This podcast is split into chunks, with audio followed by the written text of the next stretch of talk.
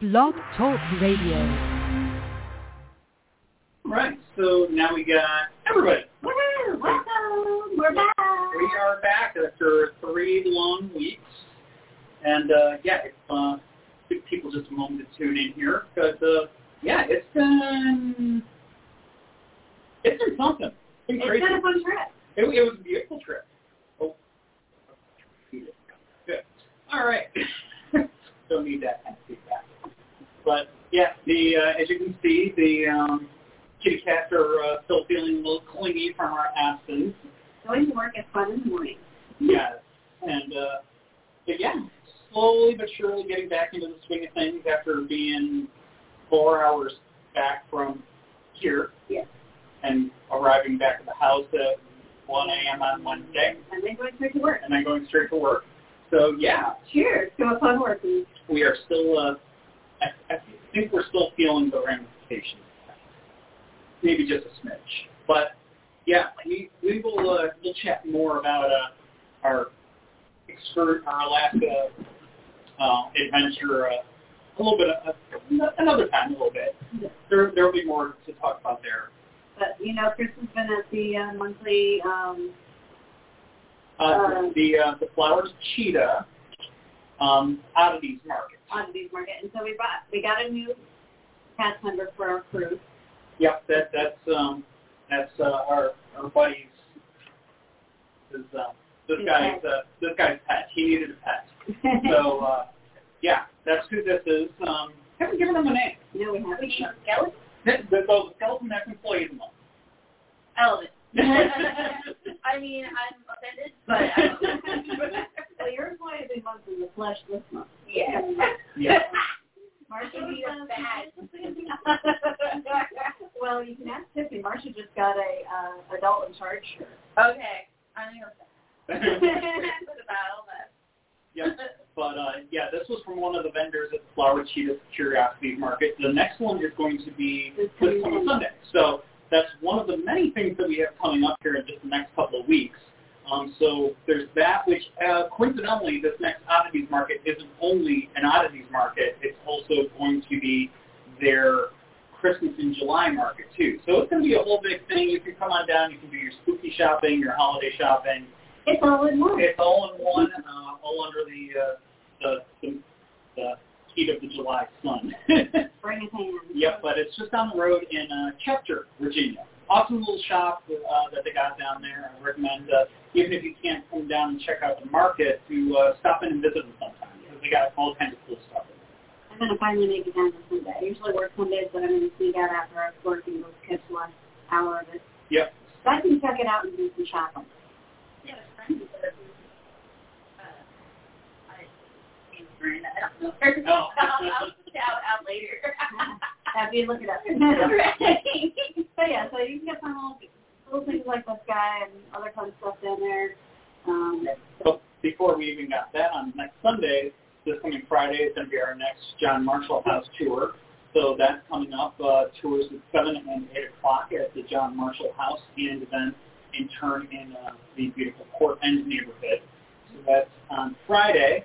And then the following weekend, starting July 28th, 29th, that's going to be the Scare the Care charity weekend down in Williamsburg. And we'll be down there Thursday. We're coming back on Monday, but the whole thing really wraps up on Sunday. Yes. So definitely can check that out. Again, we're so big sponsor for the 5K on Saturday. Chris will be out running. I'll be dancing at the table. I don't know about running, but I'll be there. I'll be moving. Shambles. Yes, our good friend Paul Hope, who works with us with Sleeping Paranormal, he's going to be there. CPRI is also going to be there. One part of that group now, and that will be there presenting. So it'll be a fun, cool weekend with sports at good cause. So come on out and join us. Yep. Mm-hmm. Yep. And so that brings us to the topic of this evening. So our you might remember, if you may have joined us a couple months ago, we did our first part 1 of Haunted Distilleries, and tonight we have part 2 for you.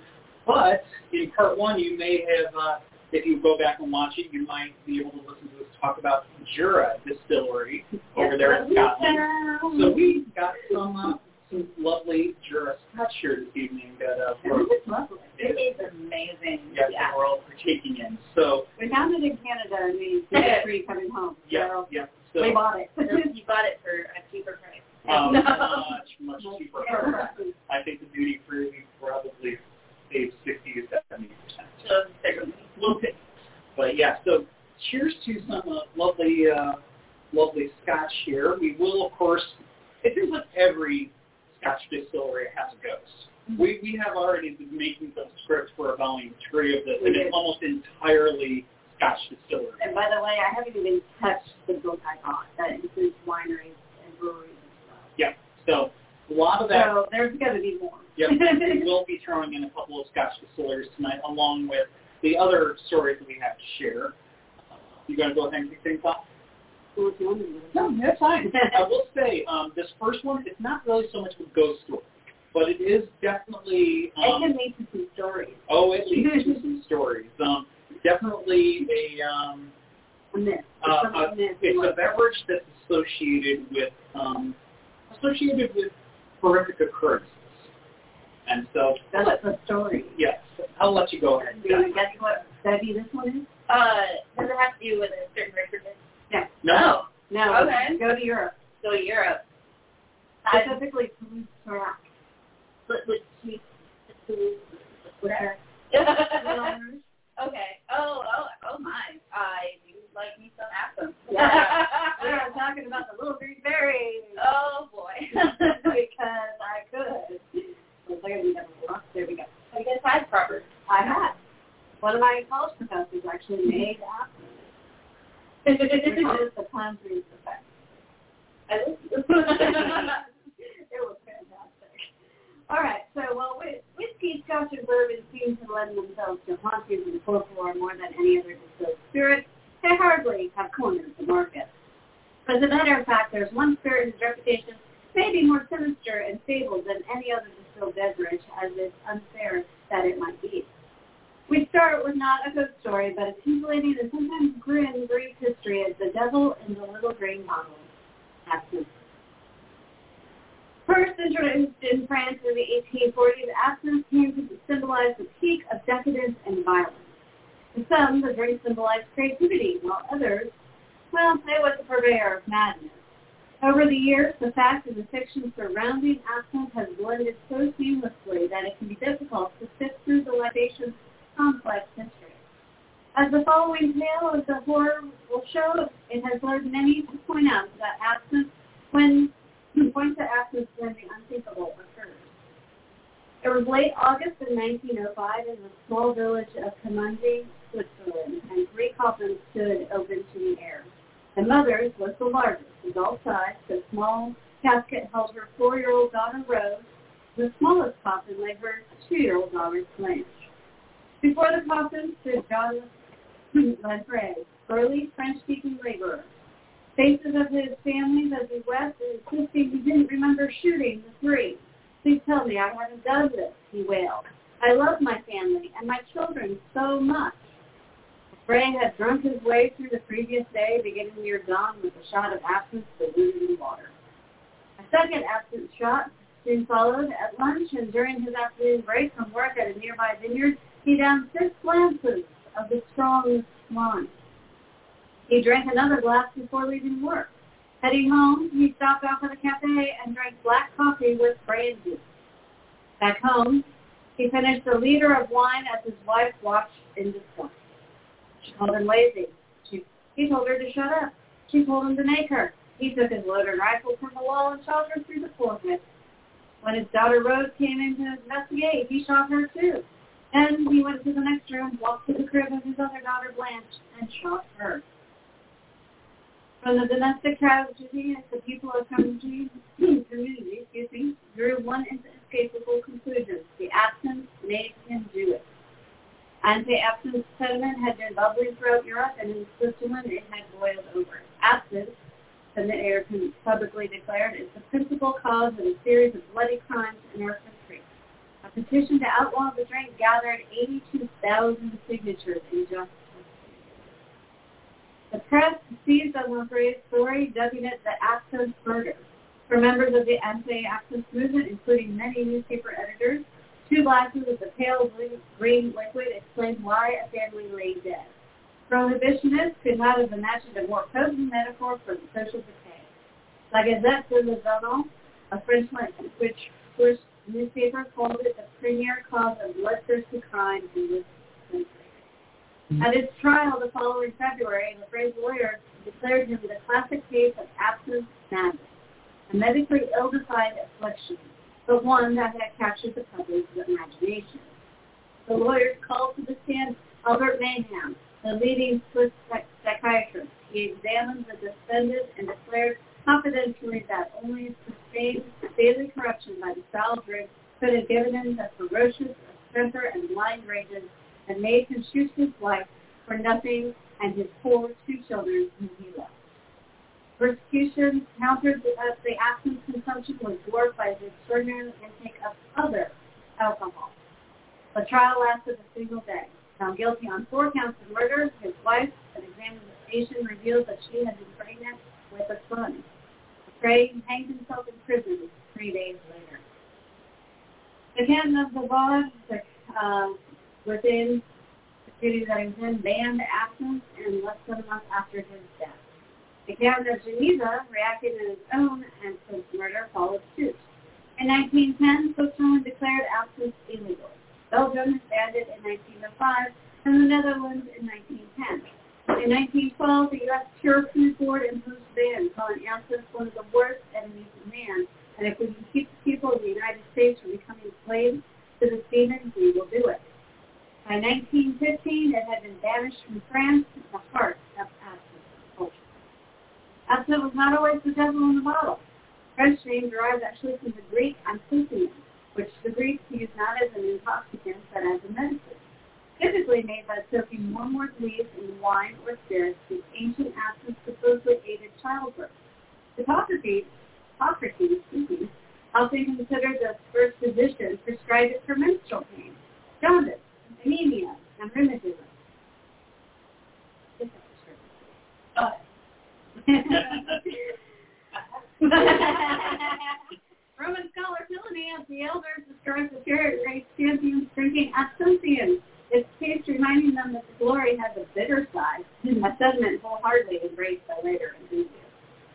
For centuries, wormwood drinks remained primarily medicinal, though some recreational concoctions occasionally appeared, such as wormwood wine. And then it was in the 1930s, when the French army was entrenched in North Africa, that the more modern form of absinthe can trace its roots. 1830. The heat and the bad water took a toll on the French soldiers. With illness rippling through the ranks, the soldiers stopped treatment for their ills with wormwood. They soaked it in their wine to cut the bitterness, and finding that it had effectively made a medicine that actually tastes good. When they returned to France, they brought the recipe for the recreational drug with them, dubbing it Omzac, or for District 3 poet. The first absinthe remained a middle-class and upper-class indulgence, but it had an exotic appeal, and legends grew about its long history of supposedly hallucinogenic effects. As prosperity spread and more people partook of the air events, and the green hour of the early evening when its unique smell of absinthe wafted through the air. Fatty customers realized that with a high-proof absinthe delivered more force for the franc, diluted with water, virtually no one could drink it straight. It went even further. By 1849, there were 26 French absinthe distilleries producing some 10 million liters of popular beverage. Artists and writers such as Manet, Van Gogh, Oscar Wilde, and Ernest Hemingway helped provide the momentum for absinthe enthusiasts, while polite society took a dimmer view to those who consumed the green beverage. Individuals most disturbed by the green menace pushed studies seeking to prove that absinthe would rot your brain out. Didn't work than water. And that it was the root cause of a steady decline in French culture. Such claims of once great nation now in decline spurred action and anger, though those claims were often based on cherry-picked facts. Those who saw French culture collapsing would point to increasing instances of diagnosed insanity to the strain of modern industrial life. Given the massive social and industrial changes of the 19th century, many unsurprisingly looked for culprits and assholes with the villain responsible for an entire host of social ills. A ban was recommended on the Green Devil, so this was the Lafraigne Orders of 1905 to convert many citizens to the activists. Of course, despite the bans on the Green Fairies, they never really died. Bootleggers and such only continued to produce absinthe. They never outlawed the drink, and a few small distilleries produced it throughout the 20th century. In 1994, a Czech distiller began marketing absinthe in the United Kingdom, where thanks to legendary reputation, I found a loyal subculture following. Soon enough, dozens of copycat brands appeared. In response to pressure from their own distilleries, and perhaps noting the lack of modern absinthe martyrs, many European countries revised their absinthe bans, and new restrictions effectively legalized the absinthe. Switzerland, the legal version of oops, my bad. Switzerland lifted its ban on absinthe production on the sale of March 2005. France, however, only allows the label absinthe on products destined for export.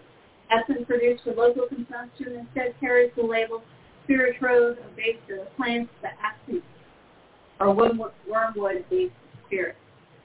The United States has complicated laws about thorn-free absinthe, making illegal the importation of most European varieties. Even this diminished form is now legal to produce and sell absinthe in the United States. Nearly 100 years, the Green Fairy lives again. We know one story. Yep. Thousand Island story. Yes, we do. It was quite tasty, too. It was very tasty. I forget exactly what it was. It's been a couple of years. Yeah. But really cocktail. So good. Van Gogh? Yeah. Is there one? No, they used him as a toaster trial, and I thought it said Van Gogh on it. Would make sense. Yeah, it's delicious. It is a very tasty beverage. Mm-hmm. What is great. Mm-hmm. So you really shouldn't actually pour it over sugar and wine on fire. That's fun. Yeah. I keep pouring. Fire the line. It's pretty, but it's fancy.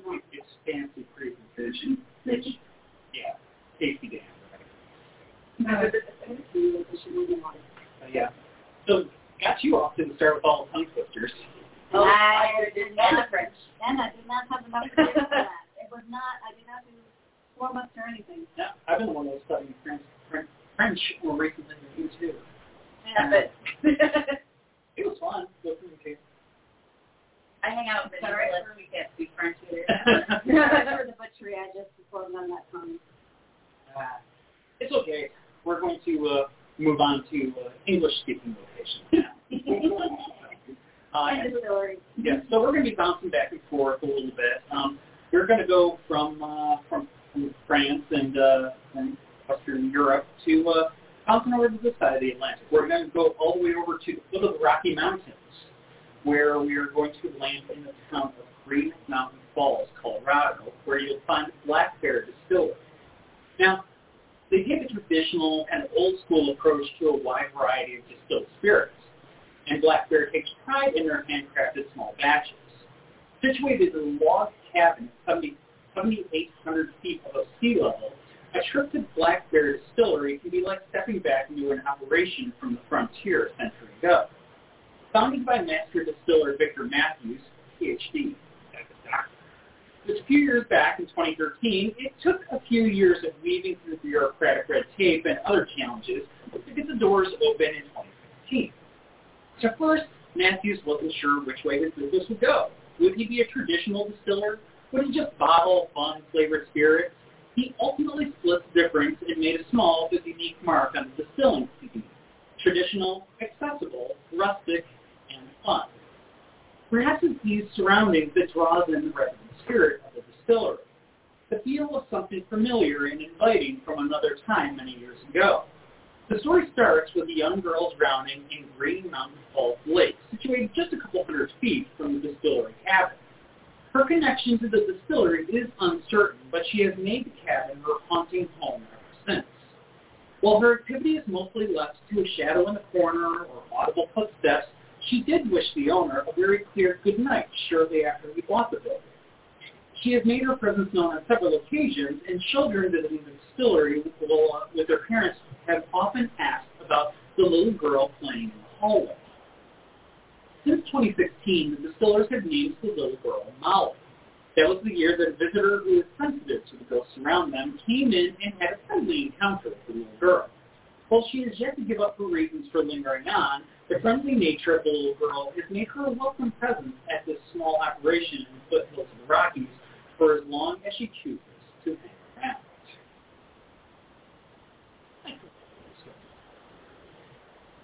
Now we're going to... That's one we just did on this. Yeah. No, other direction. It's down on, I think it's down the other side of the hole. Okay. So, yeah, down in that direction. Was it a distillery or a brewery? It definitely wasn't a log cabin. No. It was more... But it was right on the creek, which is why I was wondering. Yeah. I think they were all the way out in us, which for that. It was right before you went into... Mm-hmm. Ah! Excuse me, sir. Hey. That was rude. No.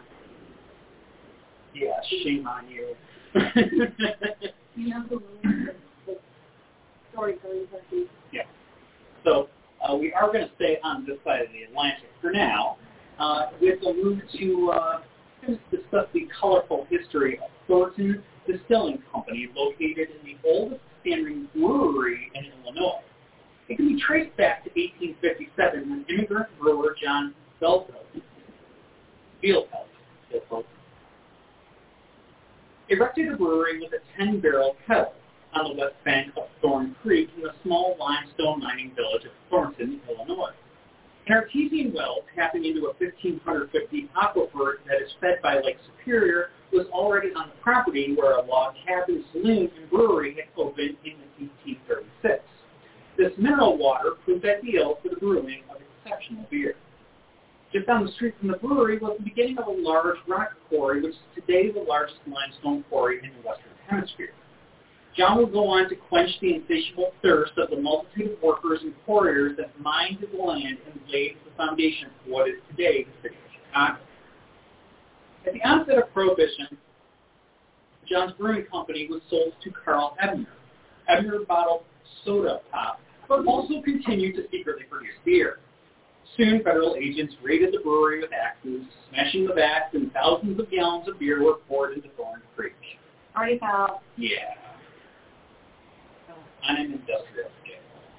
The brewery fell under the control of Al Capone and his henchman, Joe Saltis, who supplied Chicago speakeasies far and wide.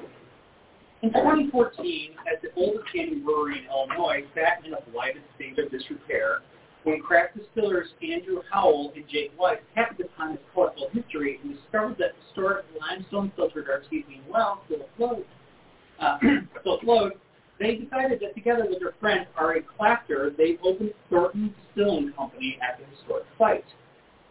Producing a line of Dead Drop spirits, the name Dead Drop comes from a bygone Prohibition-era bootlegging term.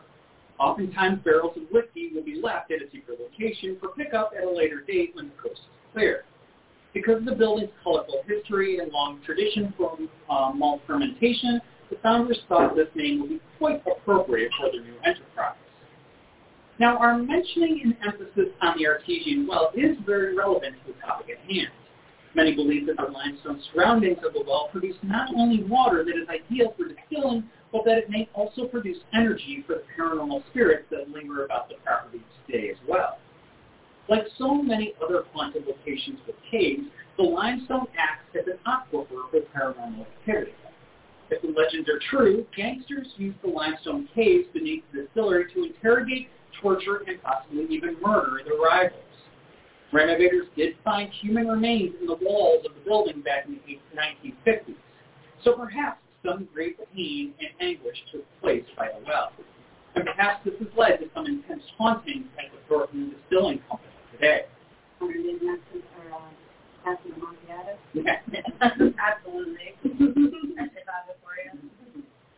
Now, the last tenant in the building before Thornton Distillery was known as Widow McCleary's Pub, a business that was also renowned for its paranormal activity. A hotbed of paranormal activity attributed to the mafia, Investigations at the old pub frequently turned up spooky photos, electronic ghost phenomena, audible disembodied voices, apparitions, cold spots, orbs, and more. Some investigations were allowed to resume after the distillery moved in, and it seems that although the building was left vacant of any living tenants for 15 years, the ghosts never left. Activity at the distillery can be very unsettling at times. Employees have been left shaken by taps on the shoulder, only to turn around and find that no one's there. Old floorboards have also been witnessed to flex and wobble as if someone were walking around, but again, no one is there. Inexplicable cold gusts will sometimes whip around at the open floor, even on warm days when the air conditioning is off. A variety of ghostly images have been captured throughout the building, showing circular and foggy outlines, most of them taken around the area of the opening for the spring water. Some customers have reported witnessing glassware jump off of the shelves, smashing to the floor when no one's nearby. Oh, wow. Thank you. You're welcome. Few employees willingly stay on at the building alone, whether it is day or night. Clairvoyants who have been out to visit the site have reported that they feel a lot going on. They explain that most of the activity is rooted in the violence and improper deaths that occurred in the building during the mafia days. The daughter of a one-time night watchman at the old brewery recounted her father's stories of the nightly goings-on around the establishment. He believed that the brewery was also haunted by one of his predecessors, a former night watchman named Hunt. In his time, over a century ago, Mr. Hunt lived in the back of the brewery. Apparently, Mr. Hunt liked his surroundings well illuminated because the lights in these back rooms would sometimes turn themselves back on after being shut off by the night watchman. We suppose that's a little less unnerving than being unexpectedly plunged into darkness by a resident spirit, but all the same. So if you're looking for the warmth of a distilled spirit with a side of a ghostly chill, a stop by Thornton Distilling in Illinois may have exactly what you're looking for. Okay, I might go to Chicago just so I can pop over to this place. Right? My old roommate is moving to Chicago soon. So road trip. Absolutely. I hear there's a wizard thing. Harry drives to for those who are from the 90s. Older than that. Is it? You just made me feel old. All right. Of course, when we're talking about hauntings, we're going to have a white lady, because we always have a white lady, or lady in white. Lady in white. Either one, same sort of thing. Nico's like, I'm bad. He's out. You've had enough. All right, so we're going to talk about some Scotch distilleries, haunted ones, of course. And we're going to go over to Glenmorangie Distillery. As we mentioned before, we didn't exhaust at all our distilleries, our Scotch distilleries, so there's going to be more to come.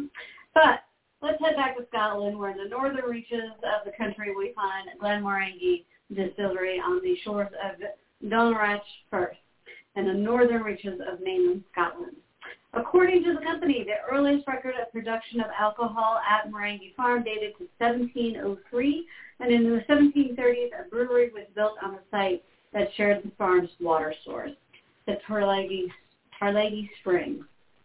A former distillery manager, William Matheson, acquired the farm in 1843 and converted the Morangie Brewery into a distillery, equipped it with two second-hand gin stills, and he later renamed this distillery Glenmorangie. The distillery was purchased by its main customer, the lease firm MacDonald & Murrer, in 1918. The MacDonald family would retain control of the company for almost 90 years. Now, Glenmorangie was like all distilleries and breweries in Britain, suffered terribly between 1920 and 1950, with Prohibition and then the Great Depression in the United States reducing whiskey sales. Tales. You didn't even pregame. I did. Another shot. Here we go. Woo! That went up the nose. During World War II. I'm sorry. It was basically mothballed between 1931 and 1936. The Depression ended with World War II, but the war effort left fuel and barley in short supply, and the distillery, again, was mothballed between 1941 and 1944. I don't understand why the senior people are happy. Keep them happy. Moving on. Exports of whiskey were important during the war, but the enemy action disrupted and destroyed deliveries to the United States and Canada. Towards the end of the war and in the immediately post-war period, the distillery increased production and was running at full capacity by 1948. The number of stills was increased from 2 to 4 during 1977, and the water supply became a concern during the 1980s when the development of the land around the Tarlogie Springs seemed likely. Development could have reduced the quality and the quantity of the water available to the distillery. So the decision was made to purchase around 600 acres of land around and including the springs. The distillery once again expanded in the 1990s and early 2000s, bringing the total number of stills to 12. I may have been under the influence when I was editing. You admit it. Today, Glenmorangie Distillery is owned by the French drinks company Monin Hennessy Louis Vuitton. Yes, Hennessy owns it. We learned a lot about Hennessy in America. We did. Well, we're fascinating. That is worth an awful pretty penny for certain sheets. We'll get into that story when we're done. Anyway, that is quite a mouthful for fancy brand names. Okay, the Glenmorangie brand represents this upscale fashion with its Scotch whiskies named the Pinto Reuben, the Nectar Dollar, and La Sanfa. Quite unusual for a Scottish distillery to be sporting French names. They didn't have opinions about it. But it seems that the strategy is working out well for the company so far. Globally, it claims about 1/6 of the entire single malt market. So yeah, they're going to be working. They'll be okay. Now, fancy French names aside and marketing aside, there's one thing that the shares within the most Scotch distilleries, and that is everyone seems to have their own ghost. And just so that happens, the ghost of the Glenmorangie Distillery is the most incorporeal of them all. Its haunting ground was the malting floor, where traditionally new apprentices began learning the art of distillation. Even the most skillful and sought-after master distiller were able to recall his long hours on the malting floor. You want the most boring job ever? This is it. If truth be told, it's monotonous. At Glenmorangie, after steeping the barley in the water from the Tarlogie Springs, the grain would be spread out over 4 large multi-floors to begin its artificial germination process. They have a battle royale going on. The key to this lengthy process is a 10 to 12 day at the right temperature. The sprouting grain would need to be thinned or thickened to maintain a fairly steady temperature of 60 degrees Fahrenheit.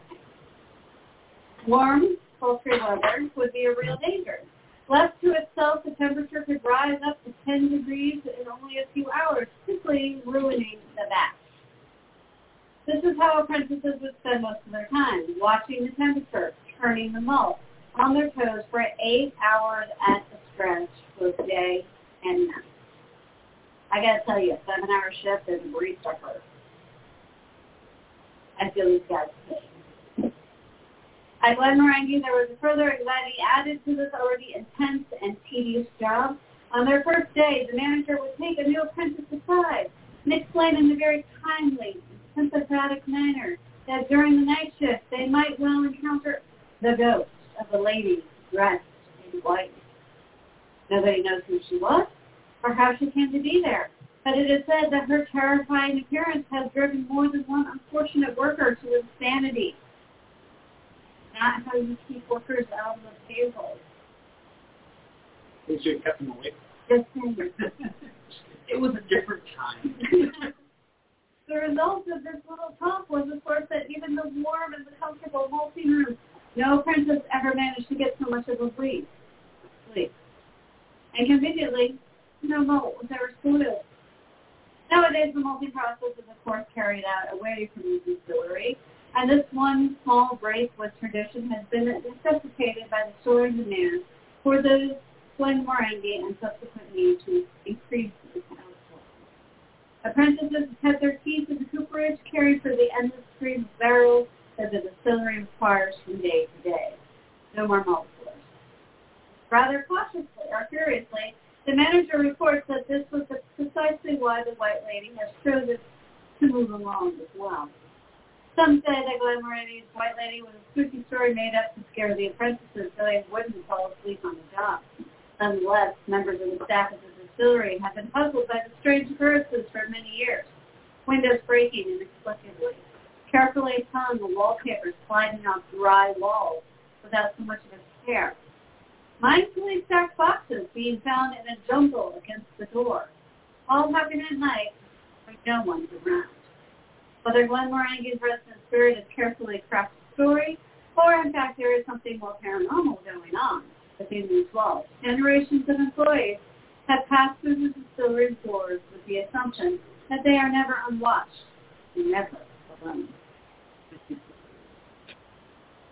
And we're not done yet. We're about two-thirds of the way through. Well, we have another Glen. We do, of course. Well, I mean, it's Glen. Everything is Glen. Yeah. Everything's Glen. Every other Scotch distillery Glen something or other. So. Or if it's not Glen, it's Lock. Yes. But for this, we are going to the extreme opposite end of Scotland, along the southwest coastline. You can find Campbelltown, considered the principal town on the peninsula of Kintyre. Look, we're not going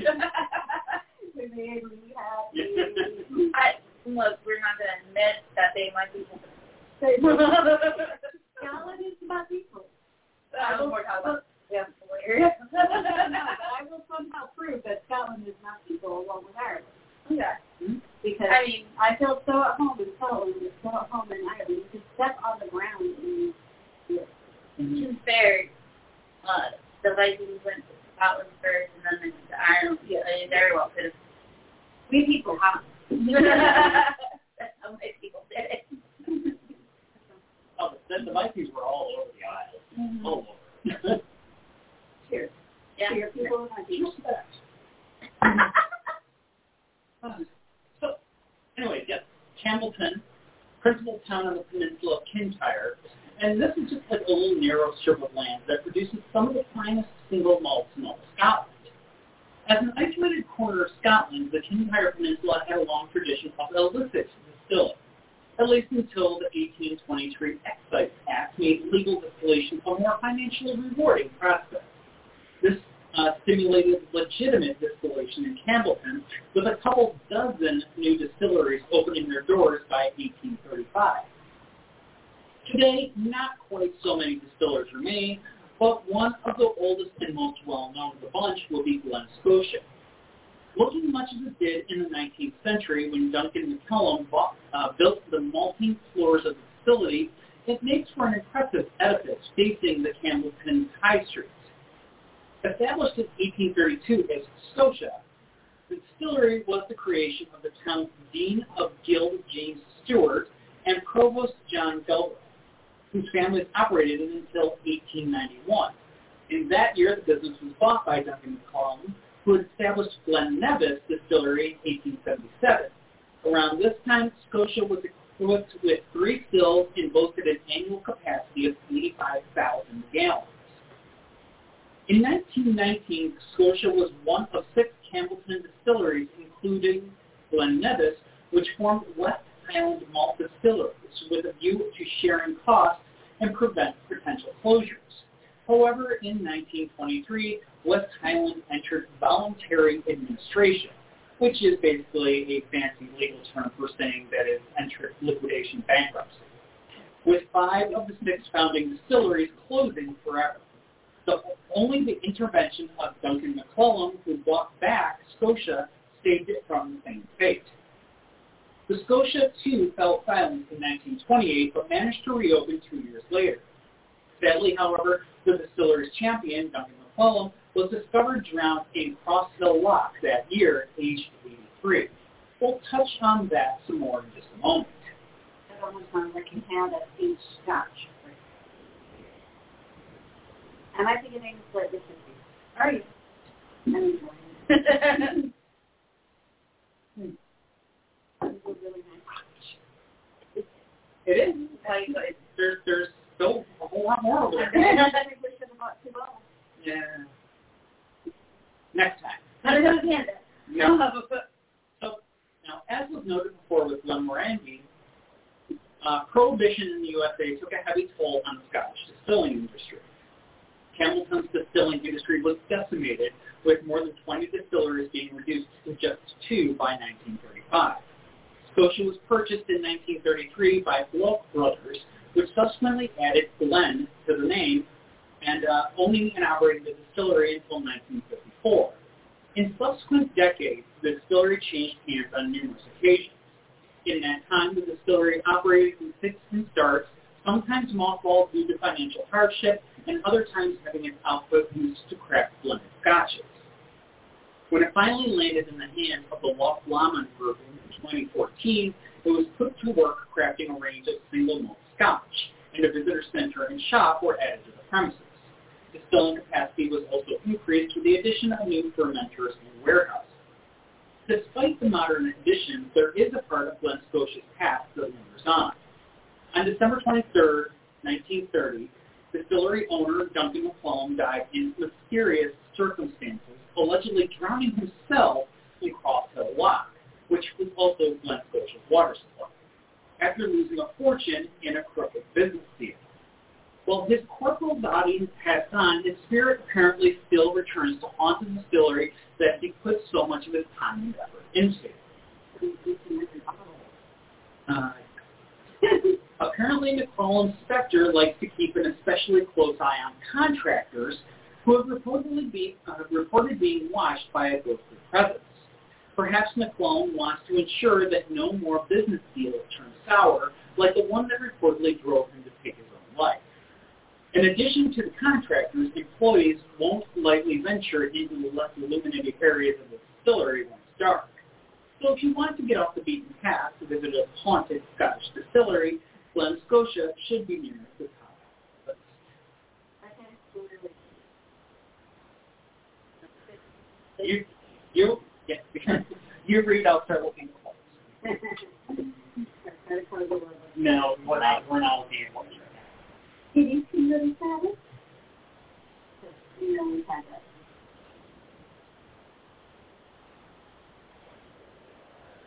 it. If oh, yeah. Road trip. I feel like we stink. Yeah. I'll just follow the back of this one shirt that they've got Scott. Yeah, there you go. I don't think you're Jeremy. I have to look at that now. Anyway. It might be that the shirt only did mean ones. Maybe. Anyways. All right, so we're going to look at the historic Dallas Dhu Distillery. Of course, it doesn't use whiskey anymore, but the site remains a fascinating place for those who learn about the history of Scotch malt whiskey. Here you can step back in time to see how whiskey was made in the 1900s. It gets up and close and personal to the machinery and the processes that helped to put Speyside whiskey on the map as a global brand. Now, for those of you who have not had Speyside, it's the smoking whiskey. It's very peaty. Nope. That's Islip. I'm sorry. I am been drinking. But there is Highland, Lowland, Speyside, and Islip. Okay. Speyside is... I have to do that. It's been a while since we did that. A tasty tour. It's a very tasty tour, and they definitely have to drink. All right, so I've been corrected. It's not the same one. Anyway, Dallas Dhu Distillery was the local idea of a local entrepreneur, Alex Edwards, and in 1898, he built two distilleries, Glenmorangie and Dallas Dhu. Edwards' primary aim was, at the time, to produce malts for blends that were, of course, the dominant drink at the time. However, before he went into production, Edwards sold Dallas Dhu to Glasgow blending firm Wright & Gray Limited, who used the distillery's unique malt as a key ingredient in their famous Redrick Blue. The blend will lend its name to the Distillery, and the site has been known as Dallas Dhu ever since. Dallas Dhu Distillery filled its first barrel on June 3rd of 1899, and its last on March 16th of 1983. In between, it has a very checkered existence. The distillery, of course, closed during the First World War, and was afterwards sold to J.C. O'Brien & Company Limited. When the Black Bear Company went bust in 1921, the Dallas Dhu was bought by Glenmorangie Distillery. The new owners invested heavily on sites, but the Great Depression forced closure in the 1930s. In April of 1939, soon after reopening, the distillery was badly damaged by fire. Production began again in 1947, but finally ended in 1983 due to a failing demand as an unreliable water supply. When it was in operation, Dallas Dhu typically employed around 15 men who were expected to do anything and everything to keep production moving forward, including unloading the barley, shoveling peat, rolling out the barrels. The exception was the exciseman, who was employed by customs and excise government department, but provided with a house and office by the distillery. Horace Walsh was thus Dallas Dhu's most famous exciseman, who also happens to be the author of the best known for The Quiet Man, who was the Irish movies with John Wayne. But of course, if you haven't heard the novel, you've heard this film, as I said, with John Wayne and Maureen O'Hara. While the distillery was closed for nearly 40 years, it is now a museum and a visitor attraction. There seems to be at least one distillery employee who is still hard at work. In the distillery's quiet hours, footsteps and other unexplainable noises are often heard through the old malting floor, as if to emphasize that someone is pulled down there trying to get some work done. The old-style light switches that were not known for easy operation will sometimes be flipped on without intervention of any physical hand. Even during the daylight hours, visitors at the museum will report the heavy sensation of being watched by an intelligent presence. Many believe that this is the spirit of an unfortunate worker at the distillery who somehow fell into a mash tun and raft. The mash tun is typically operating at temperatures of about 150 degrees Fahrenheit. This would have been a very awful state to endure. So the next time you feel the need to raise a glass, but are maybe struggling to decide what to toast, perhaps you can give a thought to those who worked hard to put those delicious dessert juice into your hands. Those who may have lost their lives in the effort to do so. And with that, we're going to come back over to the state. Because it's kind of coming from our season. Mm-hmm. Kind of getting started on our season. Definitely get back to you. So I've noted on the third stretch. I know I remember reading the story. I've done something different. We will look. So, but yeah, we have not done that one, and it is not in the script. As a matter of fact, this is our last one for the evening right here. Turning our attention back to this side of the Atlantic, and this would be the closest one to home for us. It's just going to be a little drive down to the south, going to North Carolina, where you'll find an abandoned prison that has been renovated into a unique distillery. Road trip. Yeah. Road trip. Yeah, legitimate road trip here. And perhaps it brought along some of its previous inhabitants. Okay. Now, this is a really interesting place. We're going to get into some details about the distillery itself and some history, just because this is really fascinating. First of all, the place's name is Southern Grace Distillery, and it's home to the first legally made 130-proof moonshine in the heart of Cabarrus County, North Carolina. I will not be drinking that. It gets it. Yeah. Makes her sick as soon as it touches her lips. Yeah, I will not be drinking moonshine. Right over. Moonshine, not her friend. Almost as bad as white chocolate. Yeah. Anyway. Yeah, it is, right? I can't do it. No. Not pretty. But, so, now we digress. So, this was also the first distillery in the United States to be located in a formal prison. The Cabarrus County Correctional Center in Mount Pleasant, North Carolina, formerly housed up to 400 inmates at a time. It operated from 1929 to 2011 when it closed due to budget cuts. The distillery story actually starts with a dog. Maya was just 7 years old when she passed away from a blood disease. Her owner, Tom Thacker, was grieving for his loss and began to have those what is the meaning of life heart-to-heart conversations with his friend and co-worker, Leon Howell. The two natives of Cabarrus County met while working for a former United States representative. Soon they both discovered their love for whiskey, and with Tom being a bourbon aficionado, the pair decided to go for it, and soon Southern Grace Distillery was born. The two friends, along with distiller Perry Morris, first opened up in 2013 in the old Warren C. Coleman Mill in Concord, built at the beginning of the 20th century. Coleman was a former slave and was the first African-American in the United States to open his own textile mill. Not long after they had been in the mill, they outgrew the space hall. They were in search of a location when they discovered the abandoned Cabarrus County prison. They knew right away that this was the spot. On top of having the space they needed, talk about tourist attraction. I mean, we want to go. Distillery in a prison? Yeah. Yep. So Southern Grace leases approximately 20,000 square feet of the old prison, including what were the visitors' check-in building and chapel, which now serve as the distillery's welcome center, and the original 1929 dorm that is the new barrel house, and the new dorm that houses the manufacturer. By comparison, they had only about 2,200 square feet in the Coleman Mill. During renovations, they aimed to preserve as much of the original prison and architecture as possible.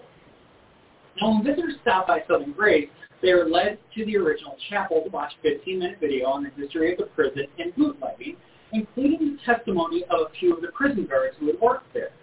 It turns out that when the prison first opened in 1929, many of its original residents were convicted bootleggers, not too surprising considering that we were still in the midst of Prohibition.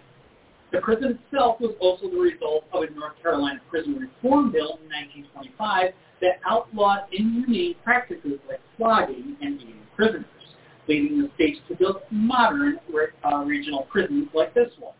Now, despite the reforms, many early prisoners still faced harsh treatment, like the hot box, a windowless isolation shed with a fire furnace and no fresh air. Before modern visitors make the walk to the distillery's barrel house, they can see this structure, which is one of only two hot boxes left in North Carolina. Moving on to the barrel house, you'll first notice the pounding music emanating from the interior of the building. But as you enter, the music stops. Southern Grace uses an interesting process to age their bourbon in barrels by blasting them with music. The process is called sonic aging, and the theory is that the sound waves will agitate the bourbon, increasing its frequency of contact with the barrel. So, all those of you who have been watching Stranger Things, you know where Eddie Munson is gone. Yeah. So, this is a controversial theory. Some think it's just a marketing gimmick. Others think it's legitimate. We're not going to get into that. We're not distillers by any stretch. We're going to go and try it sometime. We'll taste it sometime. Yeah, no. Like, all I'm saying is like urban lets to say music as I am. I think when I edited it, I think I took out the details, but I think they prefer 80s hair metal. Yeah, I'm so down. I guess that Eddie Munson is there. I'm so down. That they need to have that actor there for promotional events. We do it. So anyway, regardless of the effectiveness of the sonic aging, most agree that Southern Grace's convict bourbon stands amongst some of the finest bourbon out there. The uniqueness and quality of Southern Grace Distillery has earned it countless mentions in the media. And while they generally focus on the bourbon and the history of the prison that preceded the distillery, some will dig a little further. There has long been chatter about the prison's sometimes dark history and that there may be some spiritual residue left from before. Conviction? Yes. Thank you for catching that. No problem. Conviction. Very good. This is why we have her here. Somebody for her ABC employee. We have a resident expert.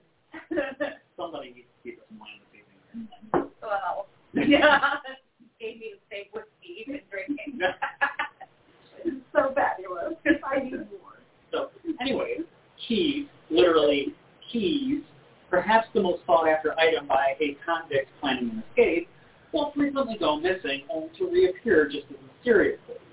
Disembodied footsteps will sometimes accompany flickering lights in the dim recesses of the barrel house. Inexplicable sounds will also echo through the vacant chambers of the former institution, rendering most individuals too unsettled to explore and investigate the darker corners of the building.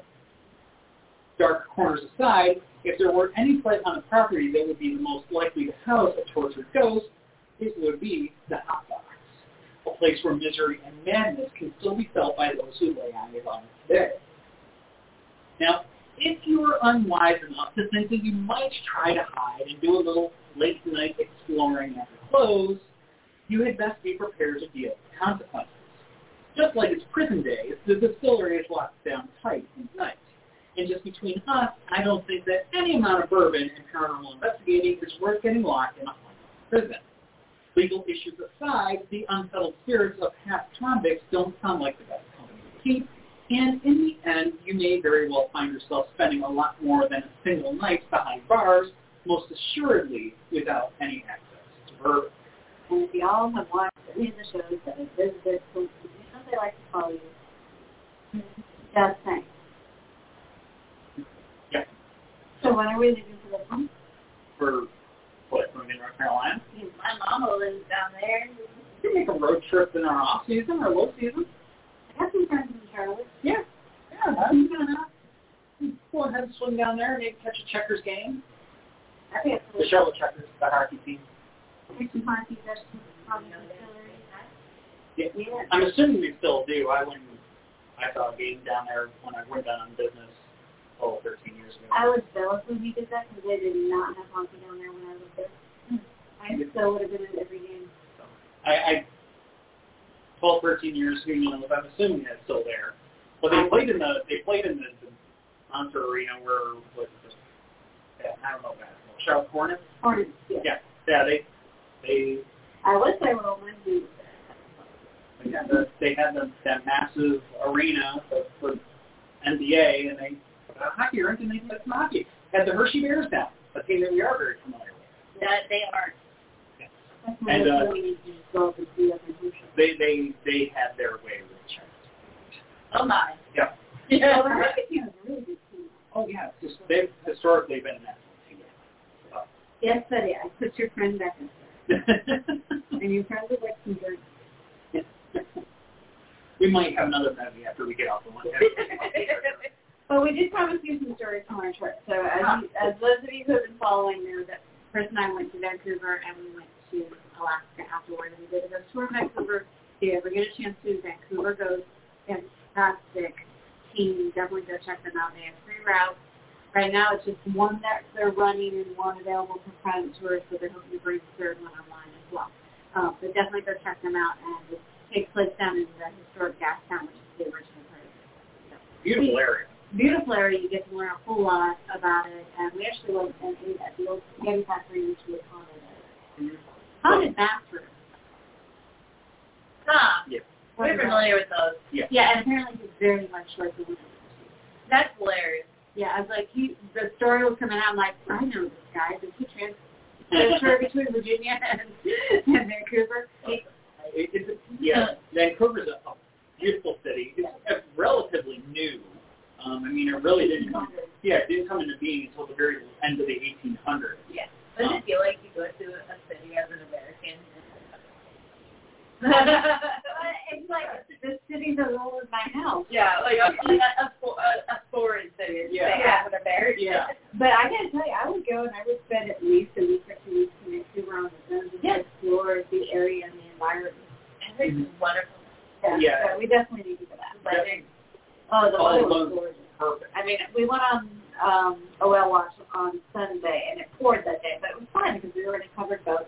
Thank God we were doing a full one covered. There was another whale watching experience. We were apparently, when we went out, we were the first one to see a whale that day. And when they do that, they radio everybody else.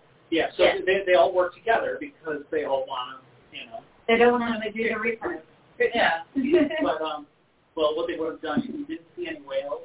they wouldn't have given us a refund, but we would have had a rain check to come back and go and go. Anyways.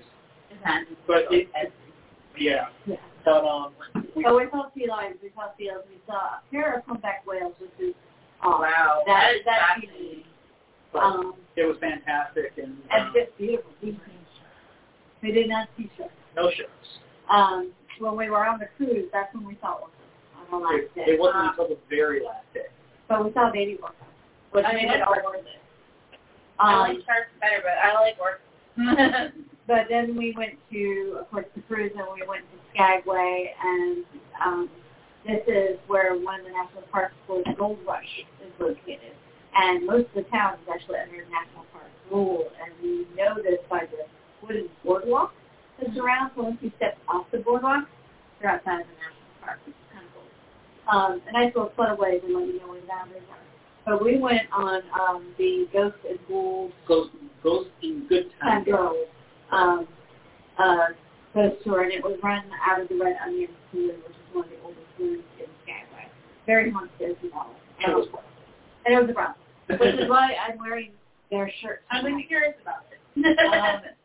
So that's the one we featured on our Haunted Alaska. That was one of them. Yeah. So, yeah, we actually learned a new story for that one where there was a social club that had apartments above it. Now, retail on the bottom, but still apartments on the top. And one of the girls who worked for the National Park Service in one of the retail shops lived in the apartment above. And she was opening up the shop one morning, and an older gentleman in his 80s came by and asked her to tour the facility. She thought this was really odd. But he told her that this used to be an orphanage, and he actually grew up from his early years, and he wanted to see the building where he grew up. So she obviously locked the door, so he took him on the tour. And when she got up to her bedroom, that's when she told him that she actually had a unique experience here, that every time that she and her roommate got together to go out for the evening, and please mind you, this is a national park. That means they roll up the sidewalk at like 5:30. There's like one or two bars that are open. Yeah, so every time she and her friend got ready to go out to one of these two bars, there would be a female of a young girl, we're talking like 14 years old, appearing that they would see in the reflection in the mirror. They turn around, and there she was. They would try to engage her, but she would never engage. And as soon as she described how this girl looked, the old man's eyes just sparkled and said, "That's Hannah. She was the older girl, and she always used to play with the younger girls, the younger kids, and get them involved in all of this." So after he left, and she was getting ready to go out that night, Hannah appeared. And she said, "Hi, Hannah. How are you doing? I just wanted to check in with you. We saw one of your old friends today." And after that night, Hannah smiled beautifully, and she just faded away, and they never saw her again. Well, there was some level of closure that she was looking for. Yeah, that somebody she finally was recognized as her name. And that wouldn't have happened without this guy who came in on a cruise and came to visit, which was really cool to hear. Mm-hmm. But our guide was Madame Rosie Keats. And she was absolutely wonderful. So if you ever get a chance to go up there and check and see if she's still working, she was a fabulous guide. She's been doing it for 7 years? 7 years. 7 seasons. Yeah. She was trained as an operatic performer, and she just enjoyed going up there and working Alaska in the summer and doing this job. So yeah, she was fantastic. And fully understand, and for them, any of the madams are fantastic. They're fantastic. But they really enjoy it. Then in Ketchikan, we did do a ghost tour, but we did tour the city on our own for the few hours that we were able to. We went to Dolly's house, which we, again, talked about at the last Alaskan con. And when we got into the house and got into the kitchen dining area, I happened to notice that the place they had set up at Dolly's were the exact same place that my grandmother had when I was growing up. I said, "Look, Dolly has grandma's place." As soon as I said that, something started following us through the house. I was like, "Oh, Dolly doesn't like the fact that there's a dollar in grandma's place." That's the place being seen. Yeah. And it's a dusty road patty. I mean, you see it everywhere in antique stores. But I always, every time I see it, I'm like, it's around this place. Really, really cool. That was a really cool place. Pitchpan was a big town. We did go to the Wilson Historical Society Museum there as well, which was really cool. We found this connection with a group of photographers that Walt Disney came across. Disney was on a cruise, and he decided to have them actually do one of his documentary films. So yeah, Skagway, Ketchikan, and we also stopped in Juneau, which is fantastic city. That's beautiful, the state capital up there. And we, along the way, we saw, you know, several places that we talked about in Alaska. Mm-hmm. Even if we didn't necessarily get to go in and do a full visit, we saw. Yeah, we saw them in Anchorage and say, we were here, we saw it, it's there. So I mean, the ones in Anchorage will have to be another trip. Because we did not make it up to Anchorage, but I would like to. Yeah. That and Fairbanks. They definitely get a chance to get up that last place, go see it. It looks like a movie set. It looks like a theater backdrop, but it's gorgeous. Yes. One day I will get there, and nothing will stop me. So what do we have coming up? Pop culture too? Yep. So you might remember it's been like, oh, it's been over a year because it was, I think we did November in 2020. But really? Yes. Scary Pop Culture Inspiration Volume 1 was back November 2020, and we're finally ready to roll out Volume 2. So this is going to be a little bit of an oddball show. We'll tell you the stories that inspired the pop culture, and if there's some conflicts with them, we'll include them. Yep. But not all of them do. Yep. So yeah, definitely. It's a fun, interesting show that we're looking forward to. Okay. I can tell you, our good old Freddy Krueger is going to be featured in this one. Yeah, as well, Voldemort. Oh, of course. Yeah, so, the story that inspired Harry Potter's Voldemort. After that, we're going to have Murder Causes. Yes. Now, I feel I need to go into the chat, the Facebook event that I set up for that and put in a little disclaimer. Apparently, haunted murder houses is like moth to the flame. Oh, yeah. There have been like 600 or 700 people who say they're interested if they're going. We've even had people ask us, where do they buy tickets? Yes, and like I didn't think we would sell them. I mean, in any case, we're excited that you're all interested. But I don't want to get anybody's hopes up. It's going to be a fun chat. What this is. It's not a documentary. This is what I was able to find. As I was joking about before we actually got on the air, our production budget is basically booze. That is what we run off. Booze and me going down to research rabbit holes on the web. So, yeah, it's going to be a fun show, but I don't want anybody coming in and thinking that this is going to be like... Disclaimer, this is not a research documentary. I'm doing my best. This is fun. This is something that we decided to start doing a couple years ago because we were bored out of our minds during lockdown. I was bored out of my mind during lockdown. Yeah. But I was twitching. Okay. Anyway. After that. So that's our next two episodes. And then. After that, I'm doing Haunted Venice, which I'm working on right now. And this is going to be a little different from our normal shows because it's not going to be the full-length stories that you're used to. These are going to be like more vignettes. So it's probably going to have like what? Probably 15, 20 little mini stories. Let's just say right now I'm at 8,000 words. I'm still like trying to develop the vignette.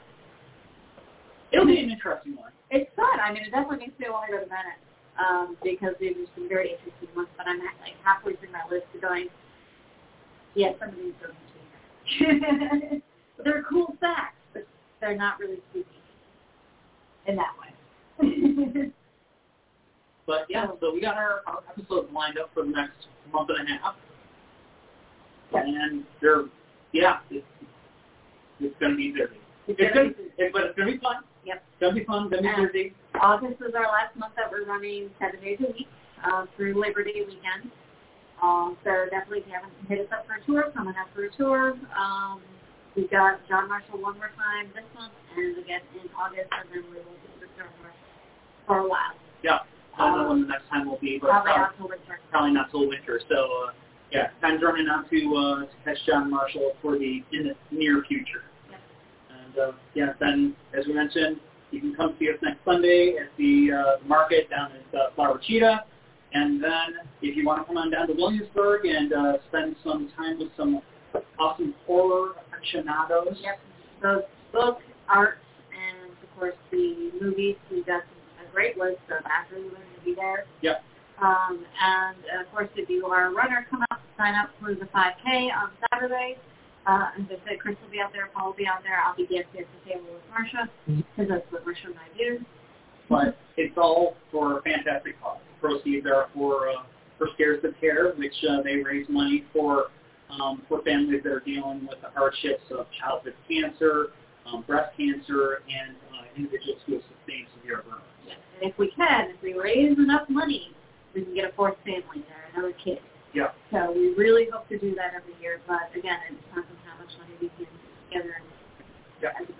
But it's a lot of fun, and it's a lot of fun.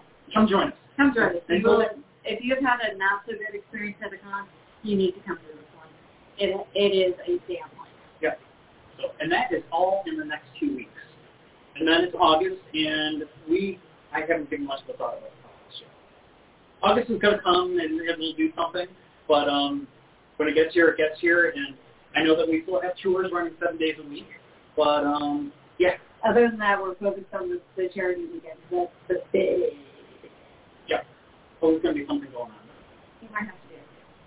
Yeah. Oh, yeah. I'm sure. We have to bring everybody here. We have to figure out a proper name for them, I guess. Yeah. Maybe the next week we will figure that out. Give us some thought. All right. With that, we will see you all in 2 weeks. We promise it's 2 weeks this time. Yep.